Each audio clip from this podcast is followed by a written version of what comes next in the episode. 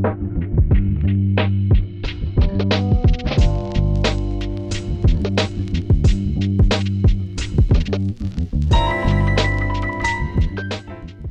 привет! Мы находимся в студии Red Barn, и вы слушаете «Жилищный фонд» – подкаст о культурной истории дома. В нем мы будем разбираться, где жили люди разных эпох, откуда взялся уют и как менялось наше представление о месте, где мы проводим большую часть нашей жизни. Меня зовут Александр Дединкин, я искусствовед, а со мной в студии прекрасный архитектор и урбанист Елена Пудова. Всем привет! Вместе мы проследим за культурной, исторической, бытовой и архитектурной историей дома, от дворца до шалаша. Спонсор этого сезона – группа компаний «Самолет».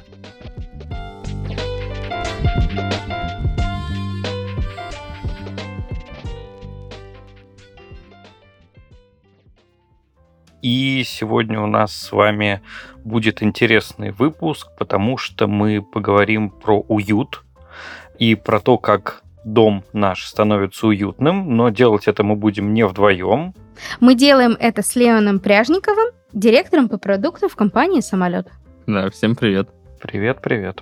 Итак, давайте обсудим. Леон, что ты понимаешь под понятием «уют»? Очень хороший вопрос, особенно когда ты занимаешься формированием продукта в недвижимости. И ключевая история, когда ты создаешь этот продукт, чтобы конечный а, потребитель именно вот то, что ты создал, считал уютным, да, то есть я считаю, что это очень ключевой такой вопрос при именно формировании девелоперского продукта, да, то есть ценность для клиента, когда он получает квартиру, которую он может считать уютной, возвращаться домой, возвращаться в проект, в котором живет, и там непосредственно уже, ну, то есть вот эта вот среда, квартира, все то, что мы угу. по итогу сформируем, было для него уютным.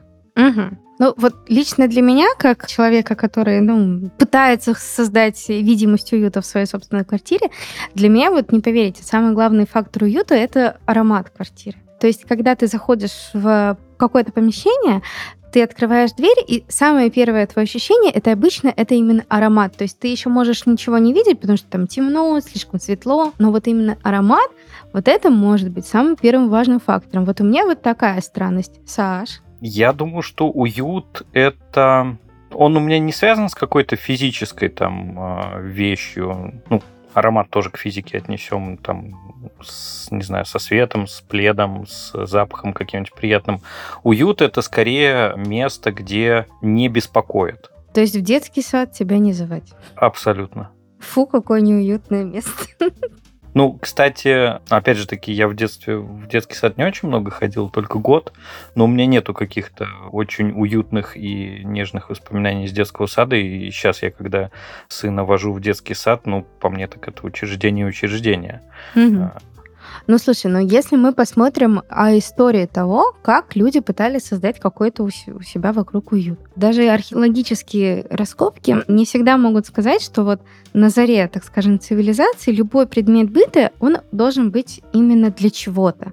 То есть если это палочка, то ты ей ковыряешь землю. Если это там кусок камня, ты ей строгаешь шкуру. То есть он всегда для чего-то. И вот когда появились первые предметы, которые просто для красоты. Это прям самое, мне кажется, рождение уюта. Но опять-таки, даже вот эти утилитарные предметы, там каменный нож, ракушка какая-то для выделки шкур, даже их пытались создать, ну, какими-то симпатичными, привнести туда некую эстетику. Вот для меня, ну, это мое второе понятие уюта. Когда ты вещь, что-то с ней делаешь, чтобы она была для тебя более эстетически привлекательна. А вот мне кажется, что мы здесь начинаем как раз плавать в понимании уютности, потому что э, я более чем уверен, что уют это относительно недавнее изобретение. Потому что ну, на протяжении, мне кажется, долгого времени, да, были и украшения, было и вообще украшательство как процесс, там, тех же предметов, которыми человек пользовался, мест, где он жил. Но мне кажется, это не было вот именно Ну, то есть э, человек не приходил в пещеру Ласка и не начинал там э, рисовать э, быков на сводах и на стенах, и такой, вот еще 15 быков, и мне здесь будет очень уютно. Ну, вряд ли это так было. То есть в этом был какой-то другой смысл. А вот э, такой уют в версии Икеи, он э, появился, ну, относительно недавно, мне кажется. Угу. Леон, а как вы думаете, можно ли создать уют ну, такими утилитарными вещами, которые ну, не сильно эстетичной формы могут быть? На мой взгляд, эстетичность и вообще может быть абсолютно ну, самые банальные вещи, да, то есть по исследованию крупной консалтинговой компании, одной э, там компании, которые делают классный дизайн и вкладываются в дизайн э, своих вещей, неважно, что это за продукция абсолютно, э, зарабатывают на 20-30% больше, чем компании, которые не задумываются о дизайне тех или иных вещей. Ну и, соответственно, если мы думаем о дизайне я не знаю, вилки, да, хотя вилки mm-hmm. могут быть очень дизайнерские, как, хотя предмет довольно утилитарный, как в принципе, то, конечно, это тоже некое самовыражение человека, который выбрал именно те вилки, да, mm-hmm. именно кому-то нравятся там алюминиевые, кому-то нравятся серебряные, как бы это. С загнутыми зубчиками. Ну, то есть абсолютно любая вещь, которая может быть в квартире, она отражает все-таки владельца, да, из-за того, что очень много разных э, дизайнов совершенно утилитарных вещей, и тем самым, ну, как бы что-то говорит об этом владельце да, то есть и создает ему вот это представление об уюте, об своем доме. И вот тоже поддержу, кстати, такой тезис э, про там, где безопасно, где никто не беспокоит. На самом mm-hmm. деле, вот запрос у людей на безопасность очень большой, да, то mm-hmm. есть как бы люди в большом городе не чувствуют себя безопасными, и вот, например, там по нашим исследованиям мы видим, что практически 50-70 клиентов обращают внимание на вот именно какие элементы безопасности будут у них там в доме, в проекте. То есть вот это вот уют равно безопасно, равно не, не беспокоит, равно индивидуальный дизайн, это все вот играет на одном поле, да, то есть. Угу. Слушайте, ну это очень интересно. Я даже не задумывалась, что уют, вот это понятие уюта надо распространять за пределы своей квартиры конечно, мне кажется. Ну, так мне кажется, что оно должно быть распространено, потому что если мы делаем у себя в квартире какую-нибудь э, милую красоту, там, рюшечки, пледики, подушечки, вилки подобраны такие, как нам надо, но потом мы выходим, не знаю, там, к сломанному лифту в парадной и спускаемся по немытой лестнице, то наше ощущение уюта, оно будет пропадать вот ровно в тот момент, когда мы переступаем порог своей квартиры. Угу. Слушай, ты знаешь, вот буквально история из жизни. Мы тут э, с моей матушкой э, ездили в магазин по продаже всяких вещей для быта. А моя матушка пребывает, так скажем, в серебряном возрасте, как я это называю, то есть она у нас постарше, лет как на 30, и, так скажем, такого огромного выбора в огромном торговом центре Москвы, который заточен именно на интерьерные все эти вещи, она говорит, боже мой, ну, я даже не знала, что можно выбрать такое огромное количество тех же самых вилок и ложек. А там действительно огромный стеллаж на метров сто. Пожалуйста, выбирай все, что хочешь. Но это вот, по крайней мере, сейчас. А опять-таки в историческом плане, ну, у людей был выбор, конечно, поуже. Вот, вот. Раз уж мы говорим про вилки, э, то мы обязаны теперь э, упомянуть э, школу Баухауса Вальтера Гропиуса. Ну, собственно, это у нас что, 30-е годы 20 века. Это прям вот вообще недавно. Вчера а, буквально. Который, собственно, первым-то и стал продвигать тезис о том, что красота должна и может быть тиражируема. То есть до этого всегда как-то в сознании людей было разделение. Либо у меня будет что-то красивое, и я за это заплачу дополнительно, потому что это сделают индивидуально для меня, либо у меня будет что-то промышленное, и я не должен в этом искать красоту. Ну, грубо говоря, там у меня будет либо штампованная вилка, и там красоту, ну, только если я очень широких взглядов я увижу, э, либо я иду куда-нибудь, где эту вилку для меня специально делают, она будет уникальная, индивидуальная, но тогда понятно, что я плачу как за коробку промышленных вилок. А вот Гропиус и выросший из школы Баухаус, в общем, современный подход к дизайну, тот же Apple э, практически полностью свой дизайн базирует на школе Bauhaus, ну, пока там был предыдущий главный дизайнер. Угу. Так что тут я все еще будут топить за то, что уют придумали в исторической перспективе вчера. Угу. Но смотри, получается, вот ты рассказал про два таких вот э, вектора развития. Либо ты покупаешь супер дорогое, которое кто-то для тебя сделал, либо ты, ну, удовольствуешься тем, что можно купить, э, грубо говоря, с конвейера. Но был еще и третий пункт, третий вектор, когда ты сам мог что-то сделать, ну, если у тебя руки из плеч. Что вопросики, конечно. Я знаю, что самолет предоставляет своим покупателям в квартире варианты, ну, выбора, так скажем, мебелировки. Угу. Насколько сильно у них большой выбор в этом плане? Насколько они могут маневрировать? Хорошо, давайте сейчас расскажу. Единственное, немножко небольшой в топ на тему вилок.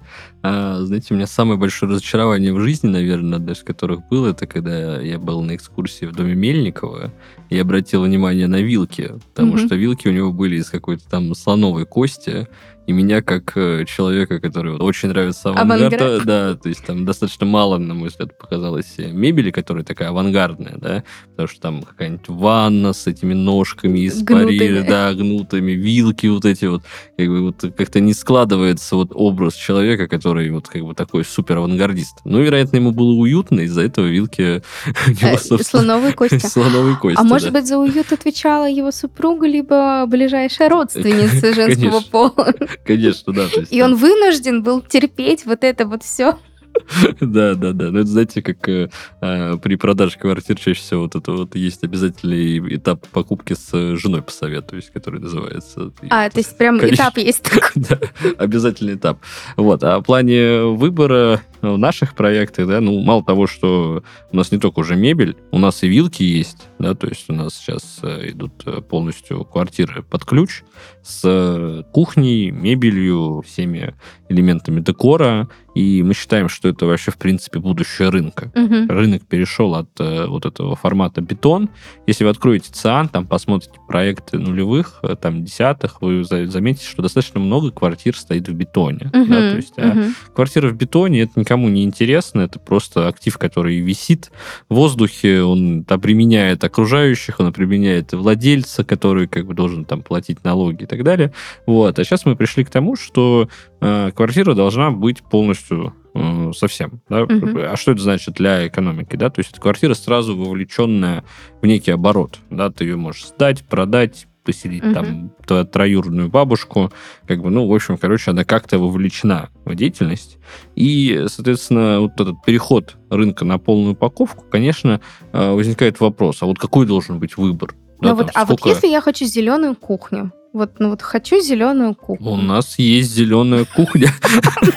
Э, тоже а, есть вот такие два там подхода, да, экономических. Фордизм, постфордизм. Фордизм это что такое? Там, это маленькая черная машинка, да, когда все поняли, что всем маленькая черная машинка никого уже не устраивает, все хотят большую, серую, там, фиолетовую, зеленую и так далее, как бы начались вот эти вот разброты шатания, как бы. И если мы посмотрим там на развитие рынка недвижимости, на самом деле тоже такая же цикличность есть, когда на рынке начинается история, что мы сделать хотим максимально всем разное, всем угу. по зеленой кухне, если очень хочется, еще что-то в таком духе. Потом э, начинается какой-то косткатинг, да, то есть как бы начинается рубиться история, чтобы оптимизация, еще какие-то истории. За этого выбор сокращается. Дальше опять происходит запрос там клиента, что хочу опять зеленую кухню, опять появляются зеленые кухни, и этот тренд нормально. То есть вот цикличность в подходе, угу. разнообразие разнообразие, это, на мой взгляд, ну, то есть это цикличный процесс. У него нет такой истории, что мы идем в вариант, где будет 70 видов кухонь, и это будет хорошо. Нет, мы сейчас видим, что там нам подходит 10 видов кухонь, и это хорошо. Потом, возможно, их станет 20, а потом мы посмотрим на это не иначе, и поймем, что там из этих 20 покупали 2. Ну, то угу. есть это тоже достаточно нормальная история. То есть вот вопрос контролирования цикла Mm-hmm. Да, то есть тут нет вопроса, что как вот куда-то точка, куда все придут и так далее. Единственная точка, которая понятна, что вот вовлеченность недвижимости, она, конечно, повышается. То есть вот обратно, наверное, мы не откатимся, когда будет бетон, вот это вот все история, ну, потому что просто экономически не, невыгодно ни mm-hmm. для никого. Это моя личная боль, потому что мы, когда купили с супругом квартиру, мы заехали в бетон. Мы были нищие, как церковные мыши. И первое, что мы купили, просто диван. Ты утром просыпаешься, у тебя на лице штукатурка, потому что потолок Хотя не для здоровья не очень. Ну, ну понятно. Бы Зато хорошо. я умею класть ламинат. если Слушайте, что. Обращайтесь. Супер, да, да, да. Обращайтесь.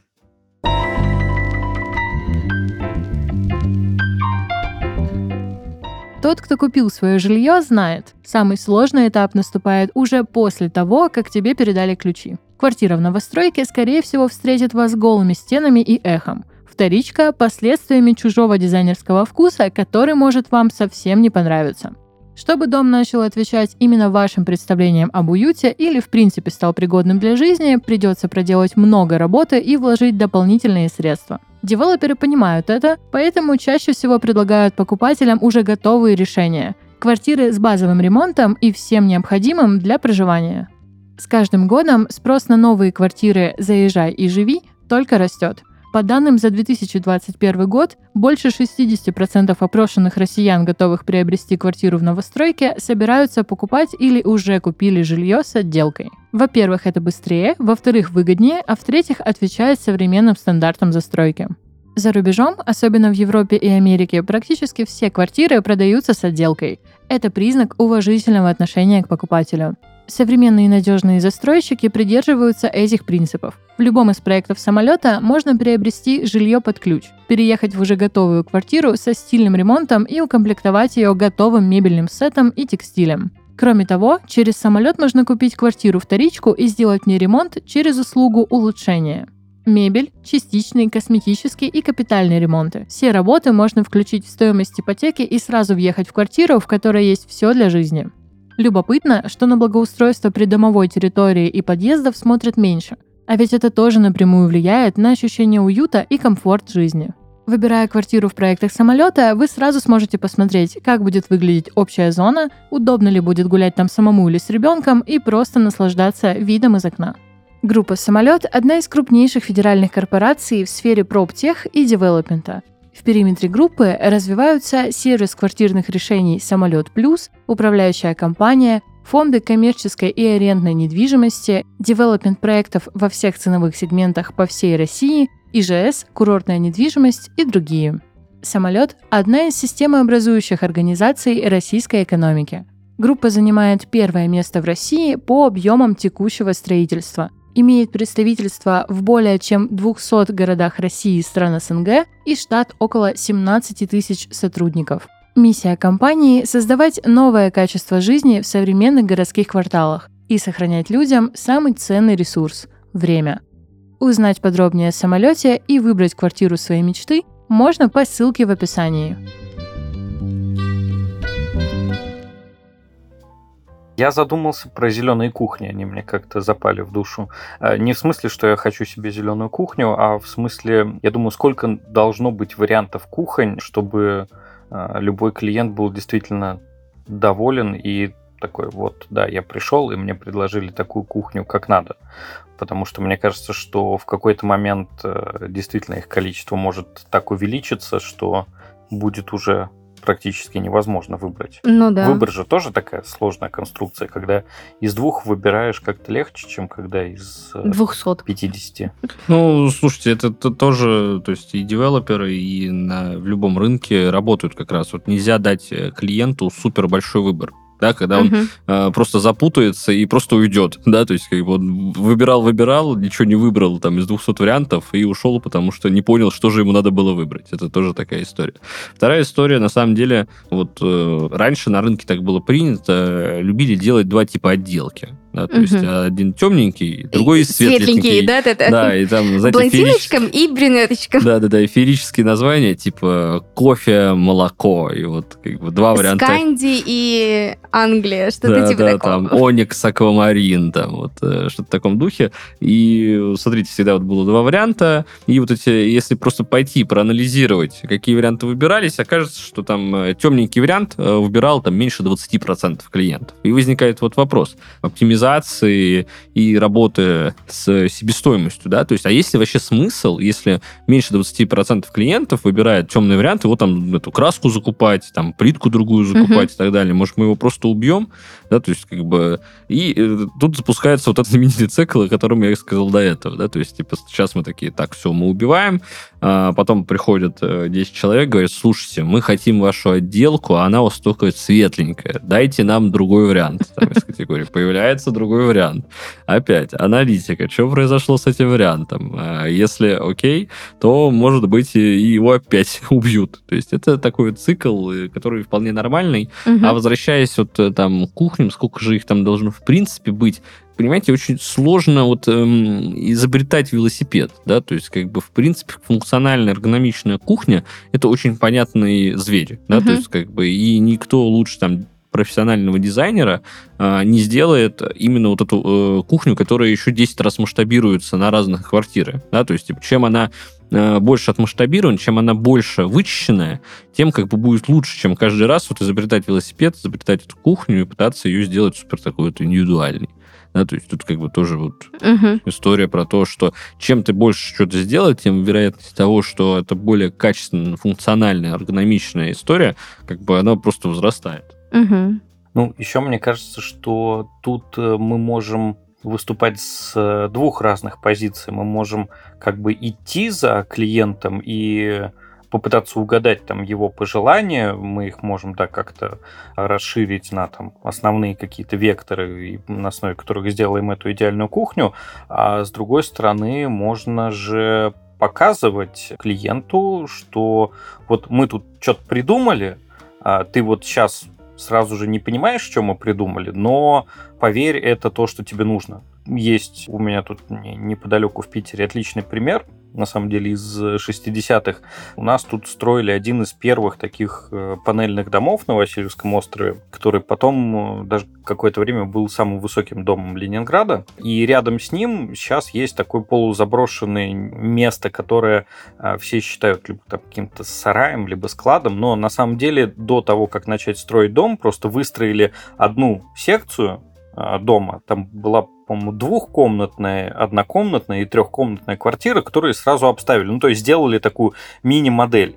И понятно, что это как раз вот был такой перелом, когда в вот эти новые советские квартиры было не сильно комфортно затащить всю традиционную такую мебель из э, первой половины 20 века, которая бы иногда туда просто по высоте не влезла. И просто показывали, какие варианты теперь есть э, для того, чтобы жить. Теперь давайте вспомним все у нас в детстве, либо у бабушки, либо у нас была какая-нибудь там югославская стенка, шведский хрусталь, Было, и было. это вот, вот оттуда все выросло. То есть сделали, просто показали, что теперь вот так. Мгм. Слушайте, а если мы вернемся к той истории про то, что уют должен быть не только вот внутри твоей квартиры, да, которая заканчивается входной дверью, но и также там в подъезде, лифт, двор. Ну, не знаю, наверное, ассоциация старых квартир, да, ну, старого фонда о том, что ты выходишь э, во двор, у тебя перед тобой качелька, горка и рябина. Ну, вот три обязательно. Ну, можно еще мусорка. Все по нормативам. Ну, вот Перед мусор- тобой все, что нужно по нормативам. во Да. дворе. Да, да, да. А мусорка, вот с лавочкой, тут, конечно, тут могут быть варианты. Лавочка может быть Ну, без тогда спинки. еще должны быть четыре мужика с такими характерными лицами. Блин, я хотела сказать бабушке. Как самолет сейчас подходит к э, решению уюта во дворах? Слушайте, это очень вообще важный вопрос, как же сделать комфортный двор. И вот как раз э, тоже продолжу тему, связанную с тем, что представляет клиент. Да, Мгм. то есть вот э, часто девелоперу приходится быть, ну не то, что там принуждать к хорошему, да, но как-то объяснять. Причинять добро. Да, причинять добро, как бы. Почему так происходит?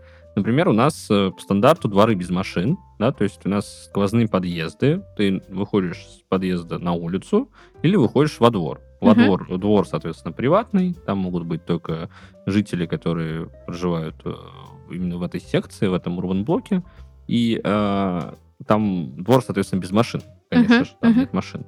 А, То есть маленьким ребенком ты можешь Да. спокойно выгуливать его, никуда Да. ничего не произойдет. Да, э, получается, что, э, ну, как бы двор без машин это хорошо. Да? То есть Мгм. вот они привыкли свою ласточку ставить около В трех подъезда. сантиметрах от, от- входа в от подъезд. входа. Да, вот, вот эта вот как бы перемычка, там же есть вот А кто дотащит эти 15 килограмм картошки? А вот ну скажи мне, пожалуйста.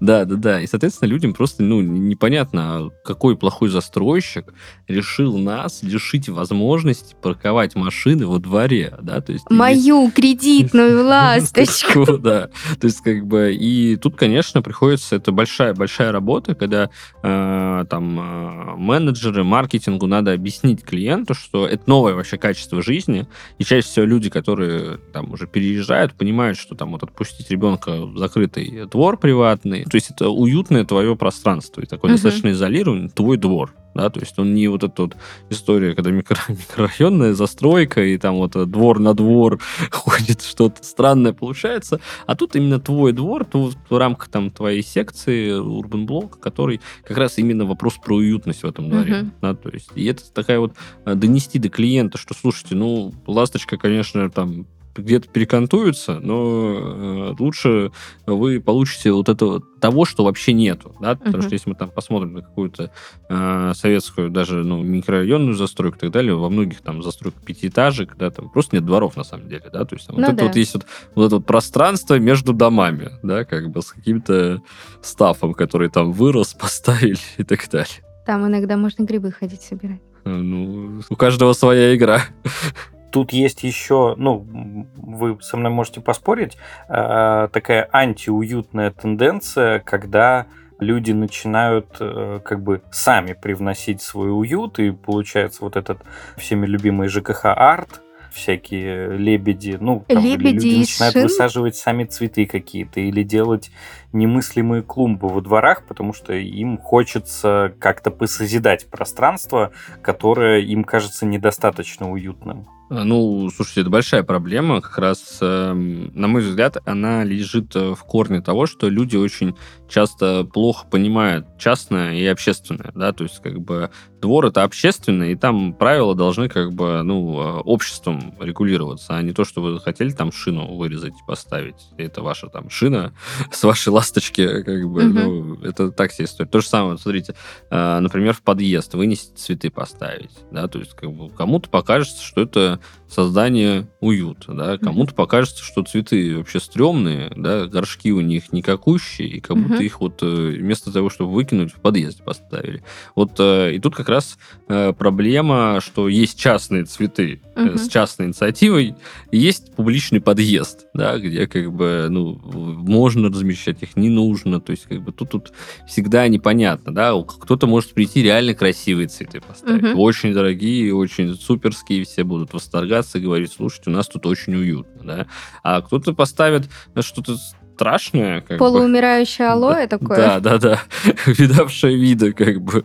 А, и вот, вот именно деление вот этого частного общественного, это, конечно, большая сложность, да, то есть когда там тот же, например, фасад, да, как бы на фасаде, вот вам нужен кондиционер, вы его там лепите, как вы захотели на этот фасад, а, потому что вам кажется, что фасад ваш, да, как uh-huh. бы, а на самом деле фасад общественный достаточно, и как, бы, как он будет выглядеть, а, то есть вы его преобразуете в собственных э, целях, как бы, а э, смотреть на него будут окружающие, как бы, если, э, кстати, вот еще тоже про двери начинали обсуждать, uh-huh. это же на самом деле как вот э, интересно может складываться история, что вот что у вас за дверью, происходит, угу. и что вот как бы вы дверь закрываете, и вы попадаете вот в эту некий, со, ну, некую уже личную историю с социумом, то есть он может Ну, быть... получается, да, да. Да, да, да, то есть и вот это вот фактор двери, да, то есть угу. то, что у вас там за дверью происходит, вы там можете себе, я не знаю, ядовито-красные обои поклеить, э, поставить зеленые кухни, разложить... И заасфальтировать э, пол.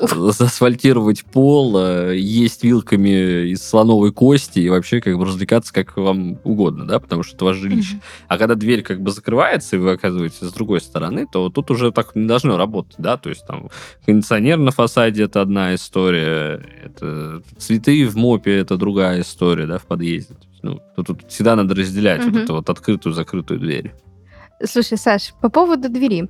Вот у тебя лично в подъезде двери разного формата? Да, и я вот сейчас как раз э, у меня сейчас параллельно две мысли. Я как раз сейчас про двери стал думать, насколько дверь может быть таким холстом для самовыражения еще. К тому же у меня, да, естественно, двери... Ну, я живу в старом фонде, поэтому у меня есть э, двери у кого-то, которые остались еще, значит, с э, времен царя Гороха. У меня есть э, как бы такой срез исторический, там 90-е, начало 2000-х, такие вот железные двери с вагоночкой. А у меня есть какое-то количество относительно современных дверей, причем я на самом деле такой человек нехороший. Я когда менял дверь, а я еще ее и поставил по-другому. То есть, ну, у меня такая с двумя створками дверь, я эти створки поменял местами. Я вот не знаю. Мне кажется, что когда все двери совсем одинаковые, это красиво. А когда абсолютно все двери разные, в этом тоже есть какая-то своя романтика. Но если у всех двери одинаковые, и кто-то один решил выпендриться, это уже совершенно точно не про уют. Я просто живу ну, в первичном фонде, как бы у нас все двери должны быть белые. Угу. И э, управляющая компания не очень следит как бы за нехорошими людьми, которые, ну, то есть все практически меняют эти там белые двери стандартные на какие-то просто белые двери получше. Угу. Вот, а есть люди, которые почему-то хотят, вот, представляете, у вас подъезд белых дверей, а кто-то берет и ставит себе вот эту вот черную. С вот, каретной обивкой, да, да, вот это? Да, да, да. Ну, то есть, типа, зачем, почему? То есть, вот хочется спросить человека, ну, тут же дизайн-проект был, да, то есть, как бы, логика была сделать всем двери одинаковые, как бы, плюс еще, ну, во многих мопах современных, да, то Мгм. есть, дверь это вообще элемент дизайна, она там синхронизирована с там отделкой самого мопа и так далее, и вот менять саму дверь, так себе, на самом деле, идея, то есть, замки надо менять, еще что-то надо менять, но двери, конечно, вот, вот с вашей стороны она может быть там какая угодно, с зеркалом, без зеркала, с глазком, без глазка. Но если у вас в подъезде есть э, некий стиль, некий дизайн, то, наверное, лучше его сохранять, а, нежели проявлять свою суперскую индивидуальность невозможную. Но это тоже получается про уют, да? То есть люди вот понимают свой уют именно вот таким образом. Но почему-то они не понимают, что это влияет не только на них, ну, собственно, на владельца этой двери, но и на соседей, что вот это вот общее пространство, оно просто рассыпается, как карточный домик. Да, да. Ну, мне кажется, что тут можно объяснить, почему люди так делают. И вот можно сказать про Хьюги. Там же одна из идей вот этого супермодного скандинавского уюта в том, что в доме обязательно должны быть вещи, это только, кстати, Лен, про что ты говорила, которые ты сделал сам. То есть это вот один из важных таких столпов этой философии, что не просто там какие-то красивые долговечные вещи, но и что-то сделанное своими руками. И как раз возможно в ситуации, когда ты, клиент, переезжаешь в квартиру, в которой все уже сделано, и ремонт сделан, и даже вилки на кухне на твоей зеленой лежат, то у тебя просто не остается места сделать что-нибудь своими руками. И ты такой, а я поставлю дверь.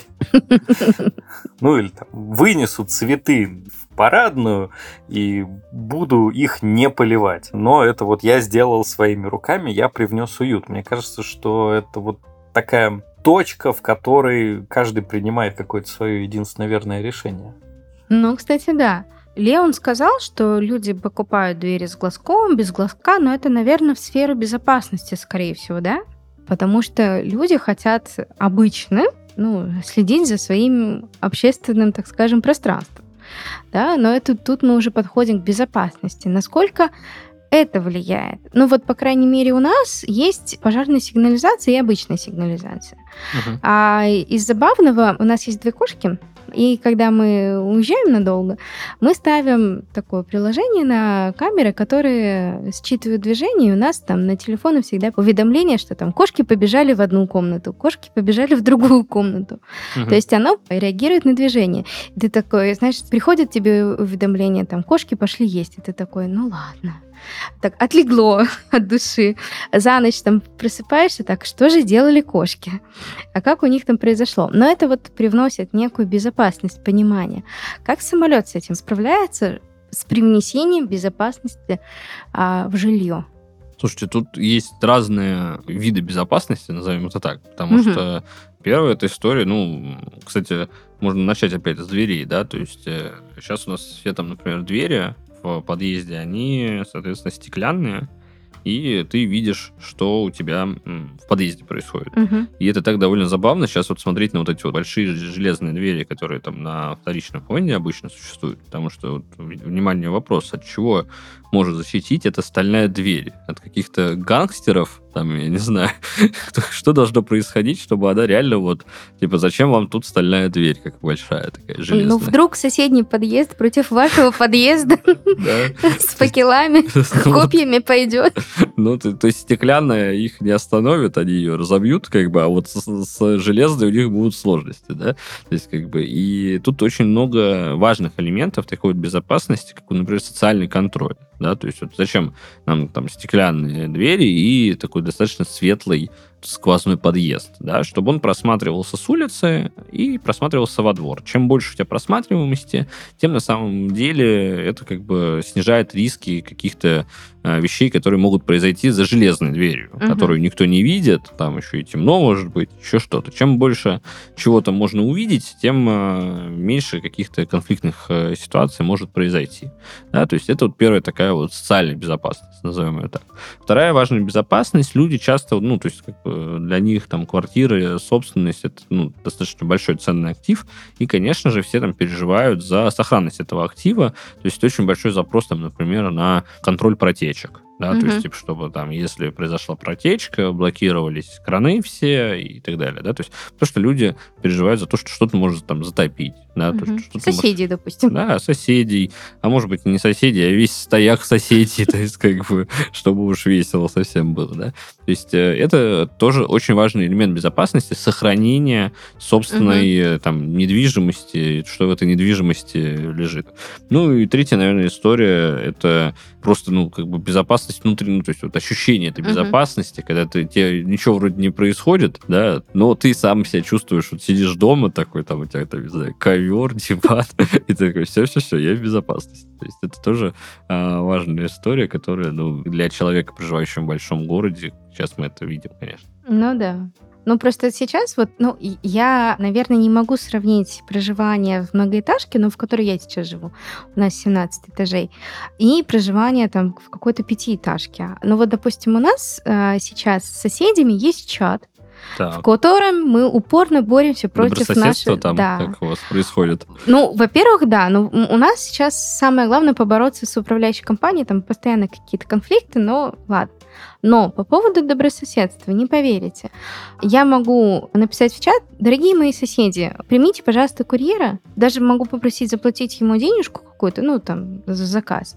Они примут, заплатят, а я потом вечером приду, потому что, ну, мне неудобно было.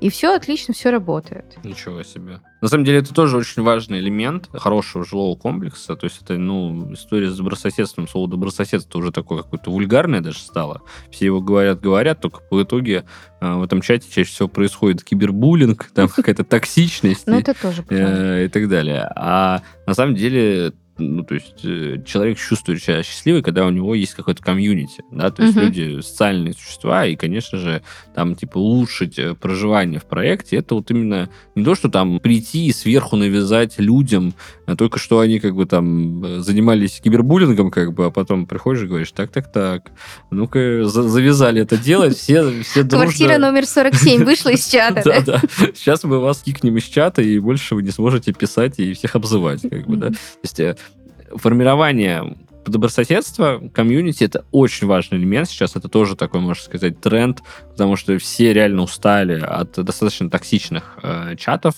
от того, что там обсуждается, да, то есть это такая низовая самоорганизация общества, которое не всегда на это общество положительно влияет, да, то есть mm-hmm.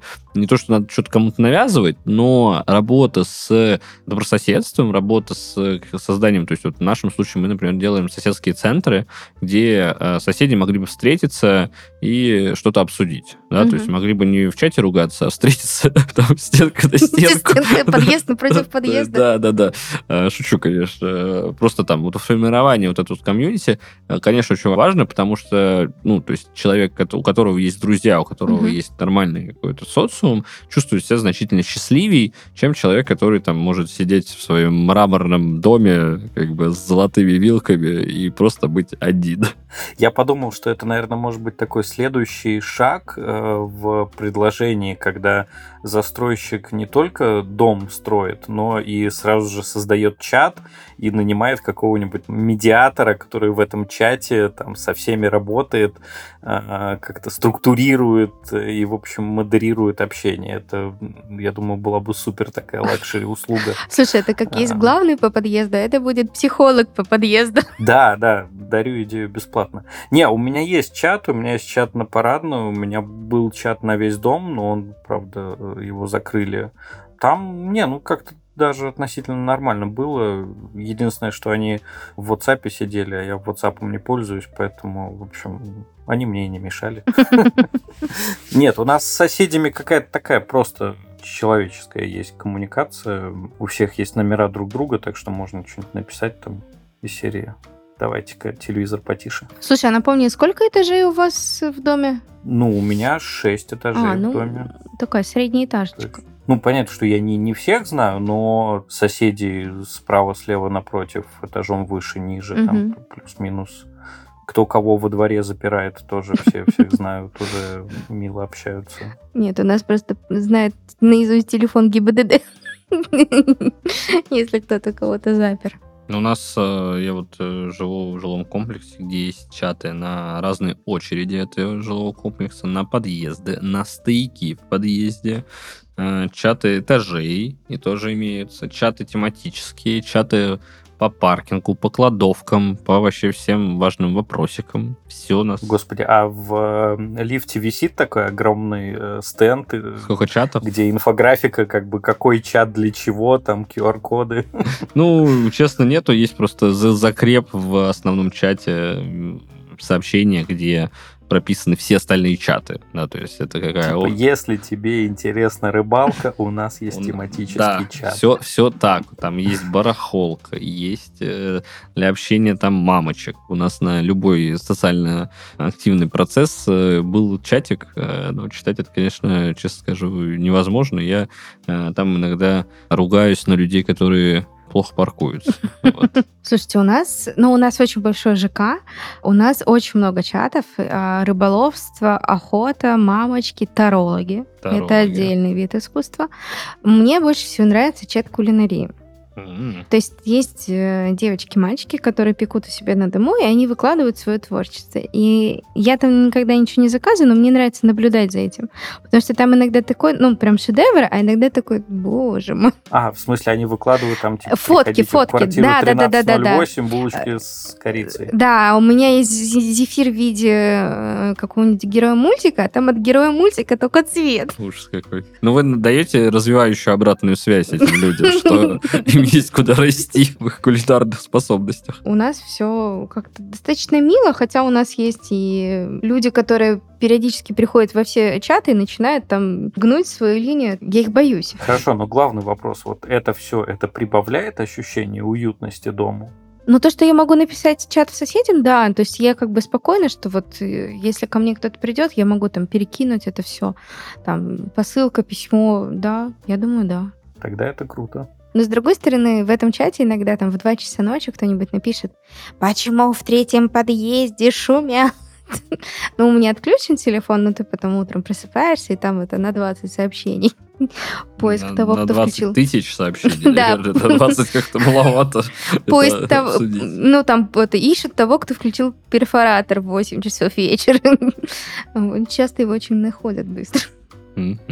Слушай, ну а получается, соседские центры, то есть это отдельное помещение, куда собираются незнакомые люди, которые живут в отдельном ЖК. Ну вот, а что там происходит? Разные функции есть. Мы проводили достаточно большое исследование, что же нужно в соседском центре людям. А, Сделали достаточно большую стратегию, связанную, где там зависит от размера соседского центра, какой функционал мы можем туда занести. И сейчас, соответственно, уже в каждом проекте реализуем а, место, куда могут прийти люди, то есть и настольные игры поиграть, и там книжки почитать, да, литературный клуб, что может быть лучше.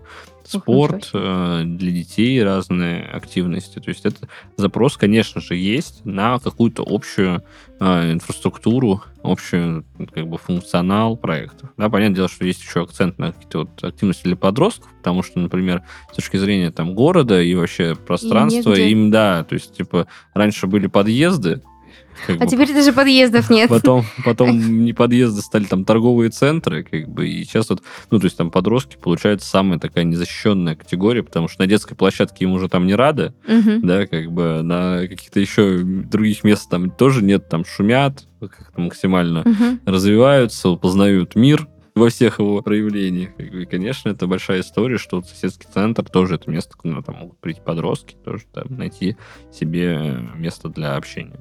Слушай, ну здорово. Мне кажется, на такой духоподъемной ноте о том, то, что мы создаем целое комьюнити, мы можем завершать наш подкаст. А, ну и мы обычно в подкасте делаем какие-то выводы. Я, допустим, для себя сделала вывод, что уют, он может быть разным, и очень круто, когда он не останавливается на твоей входной двери и распространяется все дальше, дальше и дальше. Хороший вывод, прям такой, хочется сказать, вот это наш кандидат с такими выводами. Сейчас супер. А, Я, я со- соглашусь. Э, На мой взгляд, еще вот тоже важный вот такой элемент уют, когда вот опять же деление приватное, общественное, да, то есть когда у тебя нету социальных конфликтов каких-то с окружающими, тем лучше, да, то есть когда такая среда создана, где ты а, не ходишь и не конфликтуешь, да, то есть а, потому что, ну, многие вещи, которые были заложены, там, например, в советском микрорайоне, они, наоборот, как будто подстегивали людей э, Мгм. устроить конфликт, да, Мгм. то есть даже, я не знаю, знаменитая история, что там в центре всегда там двора получалось, как там школа, детский сад, между ними просто там два забора, и вот это вот тропа получается, да, то есть как бы как там не произойдет социальный конфликт? Скорее всего, там кто-то что-то придумает, как его организовать. То же самое, там, вот эти вот двери железные, да, которые просто глухие, ничего не понятно, ничего не видно и так далее. То есть чем меньше э, в среде, которая создана, возможности вот конфликтовать, чем она более такая для тебя среда дружеская, ты там людей знаешь, своих соседей знаешь, ты можешь с ними там в монополию поиграть, пиво выпить, и, в общем, чем вот это больше, э, меньше социальных Мгм. конфликтов и больше социальной с- связи, мягких связей, тем как бы лучше для самой среды, и тем точно уютнее в ней э, человеку, потому что он чувствует себя в безопасности. Мгм. Но мне кажется, что еще важно отметить такую сопричастность нас к созданию уюта, что уют точно не может быть нам навязан как-то извне, а мы должны его все-таки проявить какую-то активность. То есть в тот же соседский центр нужно прийти, нужно монополию с собой захватить, еще желательно двух соседей по дороге цапнуть, а, в хорошем смысле, а, чтобы играть с ними. Ну и в целом вот привносить свою какую-то активность э, в создание уюта, но сугубо конструктивную, а не ЖКХ-арт. Мгм. Ну, слушайте, здорово. Тогда мы с вами заканчиваем наш подкаст. Сегодня в студии с вами была Лена Пудова. Леон Пряжников. И Саша Лединкин, спасибо, что слушали нас и слушайте наши следующие выпуски.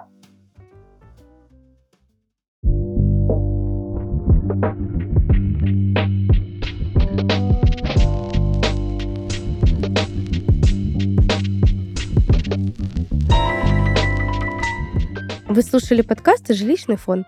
Подписывайтесь на нас на всех платформах для прослушивания подкастов. Увидимся на следующей неделе. Пока-пока. Пока-пока.